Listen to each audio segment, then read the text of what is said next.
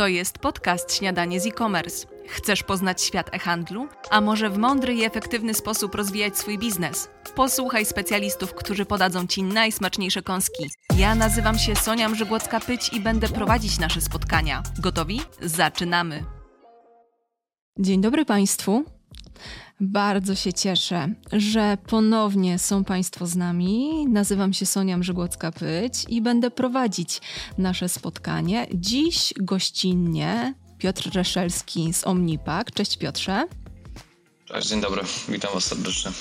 E, z Piotrem poruszymy dziś e, temat bardzo ciekawy, temat, który tak naprawdę rozpala ostatnio mm, merchantów. Merchanci zastanawiają się nad tym, w jaki sposób zoptymalizować koszty swojej pracy w e-commerce. I my tutaj postaramy się powiedzieć trochę o fulfillmencie, który może być jednym z takich rozwiązań właśnie optymalizujących koszta. Temat główny, czy fulfillment jest dobrym rozwiązaniem dla e-sklepów w czasie rosnącej inflacji? Bo jak wiadomo, mm, sytuacja makroekonomiczna w Polsce jest trudna. No, mm, o tym mówią teraz wszyscy. Pomimo tego e-commerce cały czas utrzymuje swoją popularność na wysokim, no ponad 70% poziomie. Konsumenci szukają w sieci okazyjnych cen. No ale jak to jest ze sklepami internetowymi? E, gdzie szukają oszczędności? Czy też szukają oszczędności w takich miejscach jak na przykład logistyka? Mamy sygnały, że część merchantów e, w ostatnim czasie rezygnuje z własnych magazynów, których utrzymanie niestety ze względu na e, rosnące koszta, na przykład mediów, są coraz droższe. I właśnie, czy rozwiązaniem dla nich jest fulfillment? O tym w smaczny i zjadliwy sposób opowie Piotr Reszelski z Omnipak. Ale zanim Piotr zacznie mówić o fulfillmencie, i jego opłacalności, przedstawimy go. Jest on dyrektorem do spraw procesu komercyjnego w Omnipak, a po godzinach właścicielem firmy e-commerce Gruo Store. Z e-handlem związany od 14 lat, dzięki czemu doskonale rozumie problemy i wyzwania e-sklepów. Wspierał firmy m.in. z ramienia Groupon, a dziś pomaga im usprawniać logistykę razem z Omnipak. Dzieli się także wiedzą na WSZIB. Piotrze, bardzo się cieszymy, że jesteś dziś z nami. Dziękuję bardzo że, e, za zaproszenie, że w tej naszej śniadaniowej formule chcie, chcieliście ze mną porozmawiać, także ja też się bardzo cieszę, że mnie dzisiaj tutaj zaprosi, zaprosiliście i jak to mówią, e, za dużą wodą. Thank you for having me. Więc tak, cześć, hej. Jeszcze Dobrze. raz i możemy zaczynać. To zacznijmy w takim razie od podstaw. Czy możesz nam powiedzieć, bo tak mówimy fulfillment, fulfillment, ale czym on właściwie mhm. jest i jak może pomagać sklepom internetowym? Tak, dobre pytanie. Fulfillment ogólnie, myślę, że w naszym świecie wszyscy opierają się tym jakby o, o definicję, a właściwie o wyraz e, fulfillment, a, a myślę, że tak naprawdę wśród e-commerce'u to nie jest jeszcze, jeszcze tak w ogóle znany wyraz, bo jakby nie jest to oczywiste określenie tego, czym się zajmujemy. Więc tak, dobre pytanie i od tego powinniśmy zacząć. Czym właściwie jest fulfillment? Fulfillment jest tak naprawdę niczym innym jak outsourcingiem logistyki sklepu internetowego. Czyli wyobraźmy sobie, że wszystkie operacje magazynowe e, związane z organizacją procesu wysyłek w naszym e-commerce, magazynowaniem stoku, zatrudnianiem ludzi, integracją z e-commerce'em, wynajmem powierzchni, umowami z dostawcami usług kurierskich, czy z dostawcami sprzętu, czy usług dodatkowych na przykład dla fashion, czyli jakieś przeprasowania itd., tak itd. Tak czyli cała fizyczność e-commerce'u związana już e, z fizycznym obrotem stoku, wysyłaniem zamówień i obsługą zwrotu jest outsourcowalna i właśnie ten outsourcing tych wszystkich usług jest, jest fulfillmentem. Mhm. A jak w takim razie on może pomagać sklepom internetowym? No myślę, że tych obszarów, gdzie on może pomagać, jest kilka.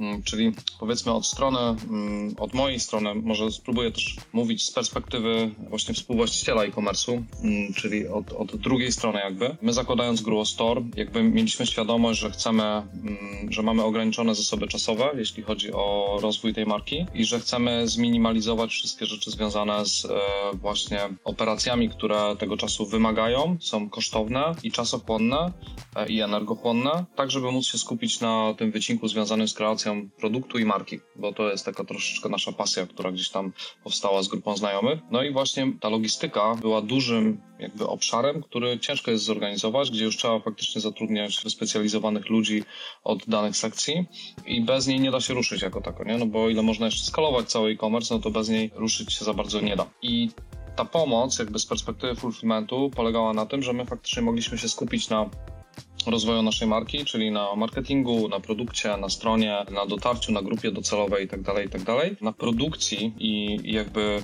wytworzeniu całej naszej marki, a po prostu logistykę najzwyczajniej w świecie wyoutsourcować i, i nie musieć się tym zajmować. Czyli po pierwsze spora oszczędność czasu i energii z mojej perspektywy. Po drugie jakby to, co myślę jest najważniejsze dla e-commerce'u, to kwestia związana z tym, że fulfillment pozwala się skalować. Ja to nazywam skalowanie, ale tak naprawdę chodzi o to, że wszystkie operacje, które dzisiaj mamy, możemy zmniejszać albo zwiększać w krótkim okresie czasu, co normalnie byłoby super trudne. Czyli na przykład jak mamy jakąś dużą promocję i sprzedaż nam wystrzeli, to w moment mhm. mamy e, jakby 20 osób, które to wyślą tego samego dnia. Nie? Jak nam na przykład w danym okresie jakoś ta, jakoś ta sprzedaż troszeczkę zmaleje, no to w tym momencie jesteśmy w stanie sobie ten zespół zmniejszyć istotnie z dnia na dzień i jakby nie musimy utrzymywać takiej dużej infrastruktury. I to tak samo to się tyczy na przykład metrów kwadratowych. Jak mamy jakiś większy drop i potrzebujemy większej ilości metrów kwadratowych, no to po prostu dajemy znać Omnipakowi, że e, potrzebujemy więcej przestrzeni i tą przestrzeń dostajemy. Kolejna sprawa to jest know-how, czyli jakby jak może pomagać tego typu e, usługodawca z perspektywy know-how. No, dla nas bardzo, bardzo mocno może pomagać, czyli jako marka fashion, chcąc na przykład wychodzić za granicę, potrzebujemy integrować się z różnymi marketplace'ami, gdzie każdorazowo ta integracja z naszej strony to by było po prostu studium przypadku, nauka i, i pewnie droga przez mękę. Tutaj Omnipack przez to, że pracuje z wieloma firmami, które już to zrobiły, no to służy radą. Pomaga jakby, jest zintegrowany i to jest jakby bardziej kwestia tylko podłączenia i, i jakby włączenia pewnych rozwiązań.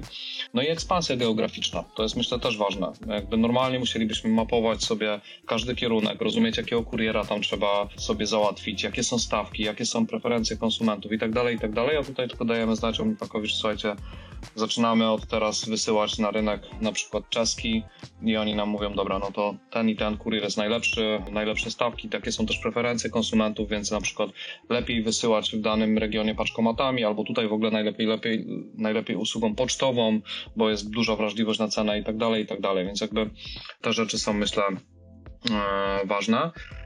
I ostatnie, ale myślę najważniejsze, no to jakość, czyli dzisiaj ten jakby e-commerce'owy konsument, on chce, żeby ta paczka doszła na następny dzień i żeby jakby przyszła nieuszkodzona, bez błędów i tak dalej, i tak dalej. Standardowo mielibyśmy pewnie spory problem, żeby e, wszystkie paczki wysłać e, idealnie, dlatego że jakby jak to w życiu budując coś nowego jest wiele, wiele zaskoczeń. E, natomiast tutaj, tutaj mamy po prostu ten spokój, tą pewność, że te paczki po prostu wychodzą na czas i, nie ma tam żadnych błędów. I chyba myślę, że ostatnim jeszcze takim obszarem z tej perspektywy właśnie przedsiębiorcy to jest cała ta organizacja w ogóle przybytku, jakim jest magazyn. Czyli jest duża pokusa, żeby to zrobić od początku tak trochę chałupniczo, nie? czyli no przecież to tylko wysyłanie paczek, no więc co za problem. Ale to powoduje, że na przykład jak zaczynamy ten stok budować tak, że zapominamy o takich podstawach, czyli na przykład o kodach kreskowych, nie? No bo mówimy, no znamy te produkty, no to dzisiaj zaczynamy wysyłać bez kodów kreskowych, bo po co przecież? No to w momencie, kiedy przychodzi skala, to te wszystkie błędy młodości zaczynają robić problem, nie? że tak naprawdę nie widać systemowo, gdzie co jest, albo nie widać, ile jest zwrotów, albo na jakich są etapach zamówienia i tak dalej. I wtedy już skala jest niestety bezlitosna i bezwzględna. Jak ta skala przychodzi, a te wszystkie rzeczy od początku nie były robione tak koszarnie, no to nagle się okazuje, że ten magazyn zaczyna być po prostu jakimś monstrualnym potworem, który gdzieś tam ten e-commerce zaczyna, zaczyna atakować z takiej perspektywy, której właśnie na początku nie widać i to jest, i to jest, to jest trochę, trochę problem. Więc myślę, że tak, że to byłyby takie obszary, które tu i teraz mogą, e, mogą jakby realnie po prostu pomóc e-commerce'owi, czyli ta transparentność, kontrola i widoczność tych wszystkich operacji, stoków, jakość, czasy wysyłki, know-how, ekspansja i ta, ta elastyczność w kosztach to są takie te, te rzeczy, które myślę mocno mocno e-commerce'owi są w stanie pomóc. Mhm. To już wiemy w takim razie, e, jak biznesowo tak naprawdę może, tak jak mówisz, pomagać e, fulfillment e-commerce'owi.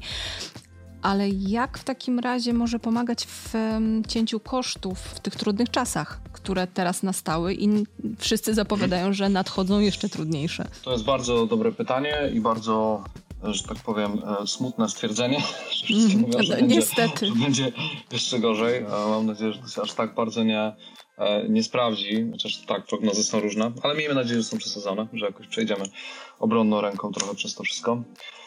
No ale tak, e, czyli, e, czyli tu jest znowu parę wątków.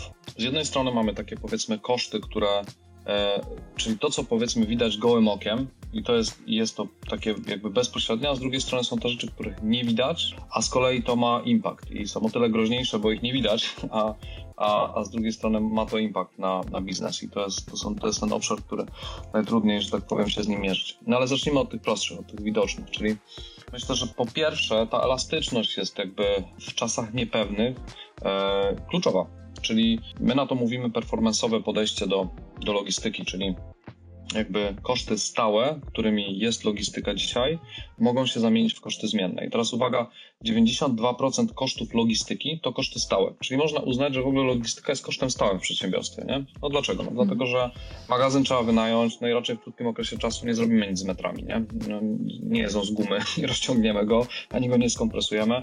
Te metry jakby są stałe i, i po prostu są e, niestety mm, zabetonowane, jakbym to powiedział.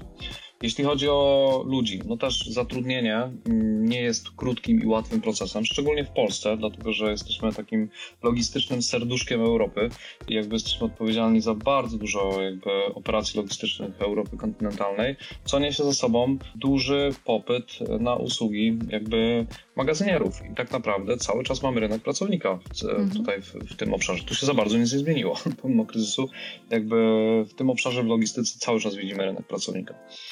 No i teraz ludzie w tej perspektywie ani nie są szybko skalowalni w górę, ani w dół, czyli w momencie, kiedy znów mamy sytuację kryzysową i coś niepokojącego się dzieje, no to ta niemożliwość zmiany w krótkim okresie czasu potrzebuje, po, po, potrafi być jakby mm, tak naprawdę niebezpieczna.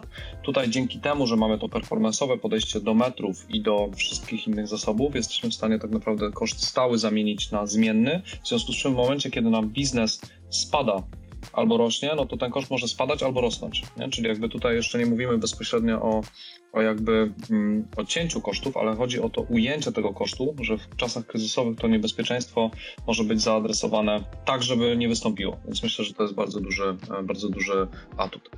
Kolejna rzecz to jest taki efekt e, jakby pracy z centrum fulfillmentowym i wykorzystywania jego efektu skali, czyli Wyobraźmy sobie wszystkie materiały opakowaniowe, czy na przykład koszty mediów, czy na przykład koszty kurierów, czy na przykład koszty sprzętów, maszyn, etykiet itd., tak itd. Tak Te wszystkie koszty po pierwsze są niższe niż standardowo dzięki skali, którą centrum fulfillmentowe jest w stanie sobie zbudować. Czyli trochę tak janosikowo korzystamy jakby z tego, że ta nasza cena dla nas jest trochę, trochę lepsza, trochę inna. A po, więc jakby to jest jedna rzecz. Druga rzecz, często ta cena, przez to, że jakby znowu skala powoduje nie dość, że niższą cenę, to też jeszcze jest dla nas jakby bezpieczniejsza w perspektywie czasu, dlatego że duży gracz jest w stanie sobie wynegocjować po prostu pewne bezpieczeństwo forecastowe na przyszłość, czyli duży gracz jest w stanie powiedzieć, OK, jakby ta cena ma być zamrożona na rok i to jest element umowy. Nie? I w związku z czym wtedy małe wszystkie wahania na przykład ceny papierów czy kartonów, w momencie kiedy na rynku one potrafiły w kwartale urosnąć 4, 4, 4 razy, no to na przykład e, w Omnipaku w ogóle nie urosły, bo cena była zamrożona na półtorej roku do przodu. I to myślę, że jest taki drugi benefit związany z tym, że ta, te ceny są też nie dość, że niższe, to z reguły są e, jakby w pewien sposób zabezpieczone.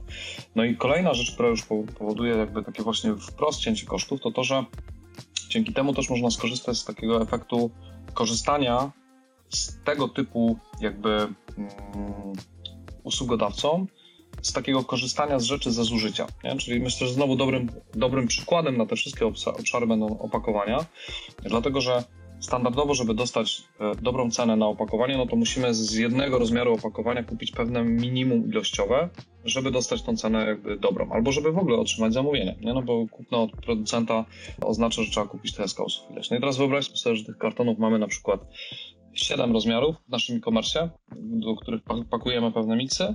No i teraz, żeby dostać dobrą cenę, to trzeba kupić 10 tysięcy z jednego rozmiaru no to się oznacza, to oznacza, że musimy kupić 70 tysięcy kartonów, na które trzeba tu i teraz wyłożyć jakby po prostu e, środki. No a po drugie trzeba to też gdzieś zmagazynować, nie? No i, to, i, i znowu tutaj te koszty, e, tutaj z jednej strony w czasach kryzysowych jakby trochę możemy dealować z płynnością, a z drugiej strony znowu występuje nam koszt w postaci tego, że jak już mamy problemy teraz z metrami, a musimy kupić te kartony, no to gdzie je wciśniemy? No i to są takie rzeczy, które mogą troszeczkę nam komplikować. Czyli znowu centrum fulfillmentowe po, pozwala, daje dostęp do lepszych linii tak naprawdę, do lepszych cen i do, do lepszych jakby możliwości w kwestii samej ceny, ale też daje szereg jakby dostępu do lepszych warunków tych kontraktów i do tego korzystania ze zużycia, czyli w centrum fulfillmentowym korzysta się tylko z tego, co się zużyło na przykład w danym miesiącu. Jeśli to było 10 kartonów, to się płaci za 10 koniec kropka. I, I to myślę, że jest taki mm, duży, duży plus. No i na samym końcu, to myślę, że też znowu jest na końcu, ale wcale nie jest e, nieważne, no to kwestia tego, że centrum fulfillmentowe jakby pilnuje, bo musi, swojej wydajności. Czyli jeśli jest pewna jakość, którą my staramy się dostarczyć, to ona musi wynikać z efektywnego procesu. Nie? A żeby dowieść efektywny proces, to musimy ten proces być w stanie zmierzyć, czyli zobaczyć, ile, co to znaczy tak naprawdę dobrze, a co to znaczy źle i gdzie my jesteśmy.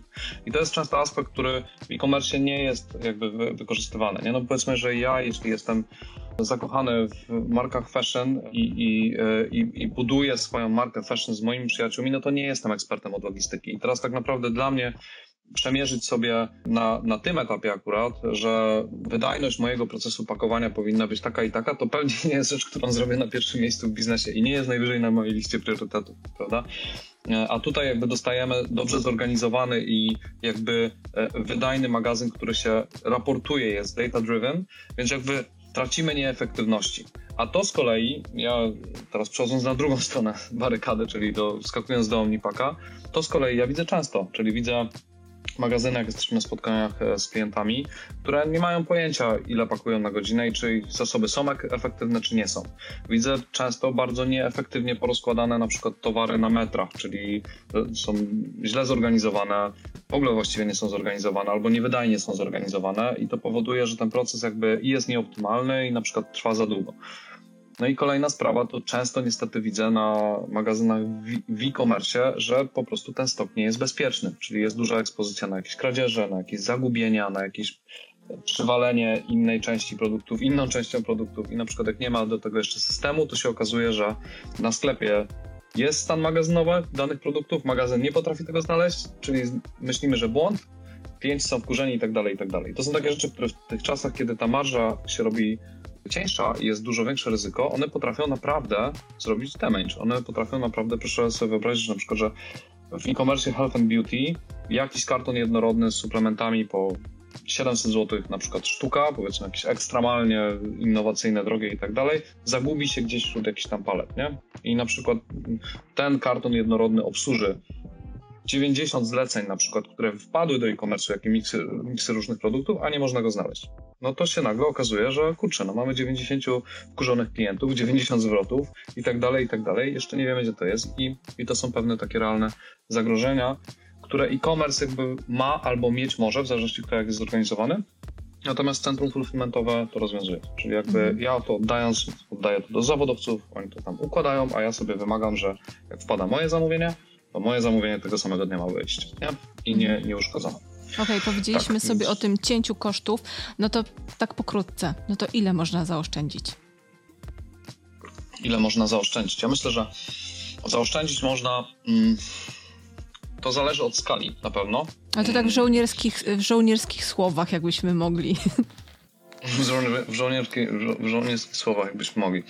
Myślę, że Mówimy o oszczędności typu kilkanaście do kilkudziesięciu procent, w zależności od skali znowu, nie? Bo jest taki mhm. moment też, gdzie, e, i to jest bardzo ważne, gdzie ta skala to dyktuje. Czyli ja na przykład, gdybym powiedział, że wysyłam cztery paczki dziennie albo w miesiącu, no to w tym momencie duża część tych jakby problemów i kosztów, które mogą właśnie wyniknąć z tego, że proces jest źle poskładany, albo z tego, że musimy właśnie kupować duże ilości i tak dalej, i tak dalej, i tak dalej, i różnych materiałów, kartonów, sprzętów i tak dalej, to, to wszystko powoduje, że przy bardzo małej skali tego nie ma po prostu, nie? Bo to jest, możemy to robić jakby z domu, w cudzysłowie, przy tej, przy tej małej skali. I wtedy też wielu kosztów nie liczymy, bo robimy to sami, bo nie wiem, pomaga nam rodzina, etc. i tak dalej, nie? Natomiast w momencie, kiedy mamy swój magazyn, który kosztuje jakby co miesiąc konkretne kwoty, gdzie płacimy za wynajem tej powierzchni, za ogrzanie, za media i tak dalej, i, I teraz dlatego o tym mówię, że trudno jest mi powiedzieć konkretną kwotę, bo to jest jakby na to się składa wiele czynników. Nie? Czyli powiedzmy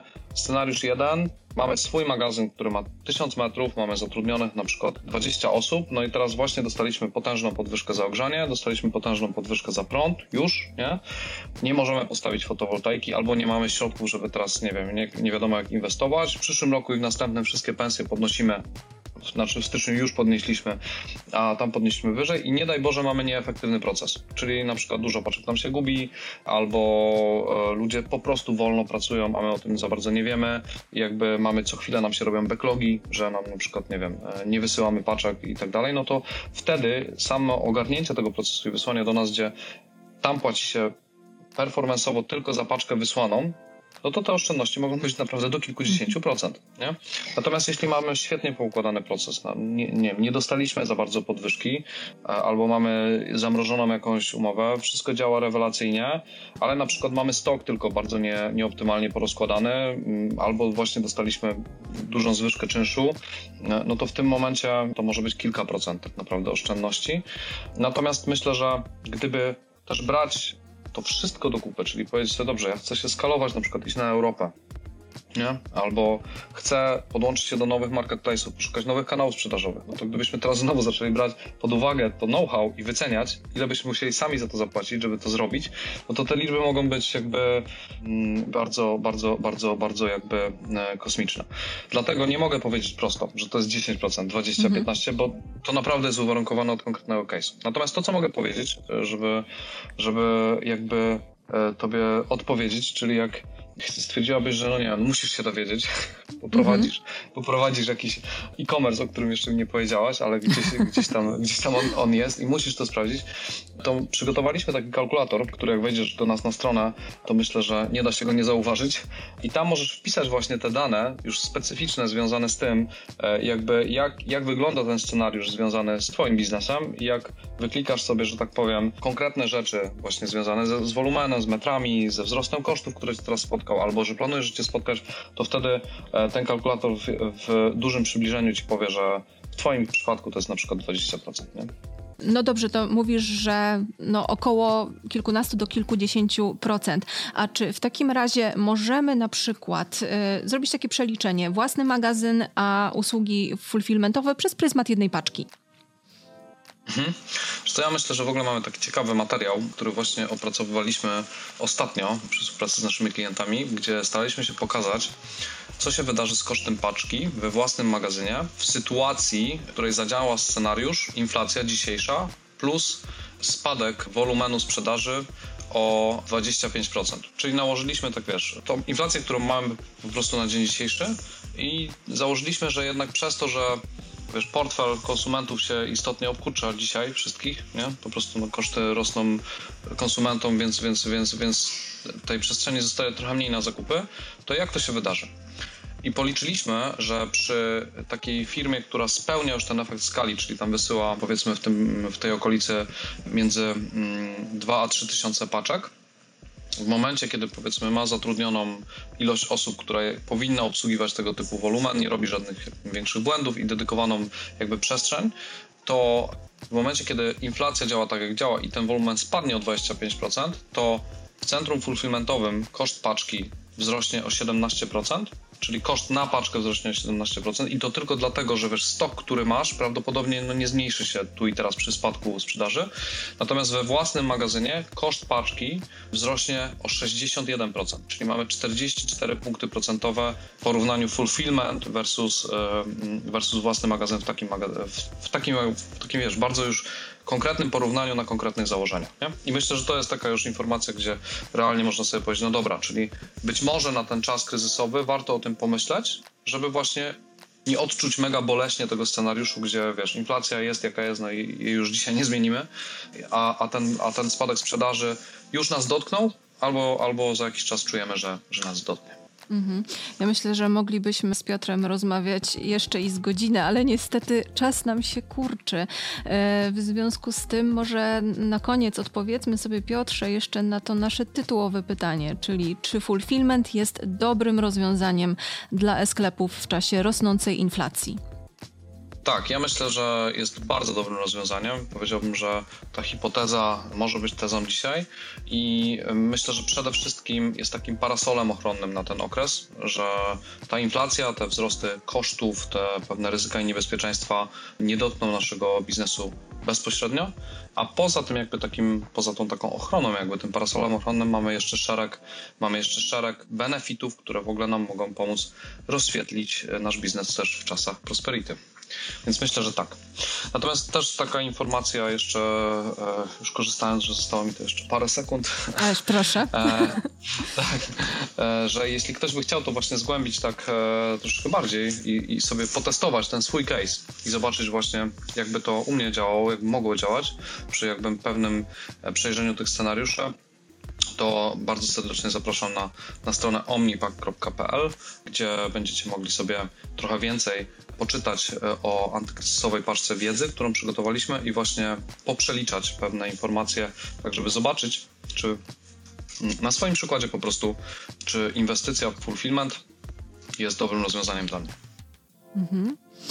Dobrze, to ja Ci bardzo dziękuję, Piotrze, za arcyciekawą rozmowę. Myślę, że dla Państwa to było tak samo interesujące jak dla mnie. Ja tutaj jestem pod wielkim wrażeniem, bo Piotr tutaj nam e, rzucił kawał niezłej wiedzy, naprawdę. Także jesteśmy Ci wdzięczni, Piotrze. Dziękuję Ci jeszcze raz bardzo. Dzięki bardzo. Okej, okay. wszystkiego dobrego, do zobaczenia. Trzymajcie się ciepło, cześć, pa. Do usłyszenia. To jest podcast Śniadanie z e-commerce. Chcesz poznać świat e-handlu? A może w mądry i efektywny sposób rozwijać swój biznes? Posłuchaj specjalistów, którzy podadzą Ci najsmaczniejsze kąski. Ja nazywam się Sonia Mrzygłocka-Pyć i będę prowadzić nasze spotkania. Gotowi? Zaczynamy!